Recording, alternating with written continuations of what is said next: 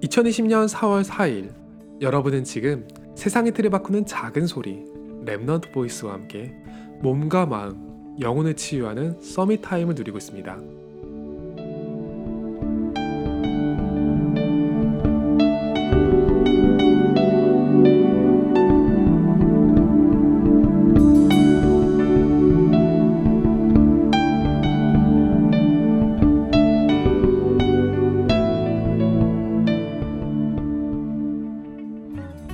다양한 해석이 있을 수는 있지만 역사학자들도 섣불리 날조된 거라고 부정하기는 힘든 성경의 사건이 있어요.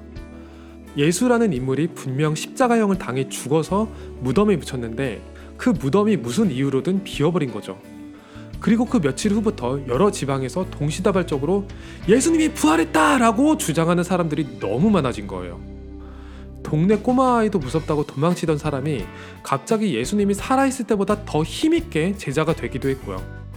한 이 개월 정도가 지난 후에는 예수님이 다시 살아났다는 소문이 인근 지방까지 다양한 언어로 퍼지게 되어버려요. 예수님의 부활은 상황을 재현할 만한 증거를 찾기 힘든데도 역사적 힘을 가져요. 증인이 많아도 너무 많기 때문이에요. 예수님에게 호의가 있던 제자들이 자작극을 했다기에는 너무 갑작스럽고 봤다는 내용도 일맥상통하기 때문이죠. 그리고 이 내용을 꾸며낸다고 딱히 얻는 것도 없거든요. 오히려 제자들 대부분이 이 그리스도를 증거했기 때문에 순교를 당했어요. 그 믿기 힘든 내용이 실제라고 기록한 여러 편지가 쓰여졌고 그중 네 개를 우리가 성경에서 볼 수 있죠. 믿든 믿지 않든 인정할 수밖에 없는 건 예수가 그리스도란 사실에 증인이 됐다는 게 그들에게는 힘이었다는 거예요. 저한테는 그런 고민이 있었어요. 왜 이렇게 힘이 없지? 기도 연구소 컨텐츠를 마친 후에도 사실 많이 고민하는 시간을 가졌거든요. 제가 조금이라도 거짓을 섞지 않았나 하고요.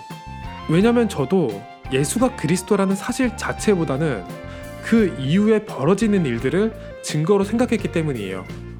부모님과 주변 사람들이 요즘은 잘 지내니?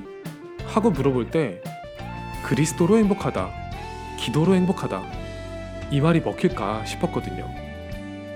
그런데요, 저는 진심으로 행복하거든요. 저한테 다른 행복의 조건이 없는 지금이 제게는 가장 큰 기회인 것 같아요.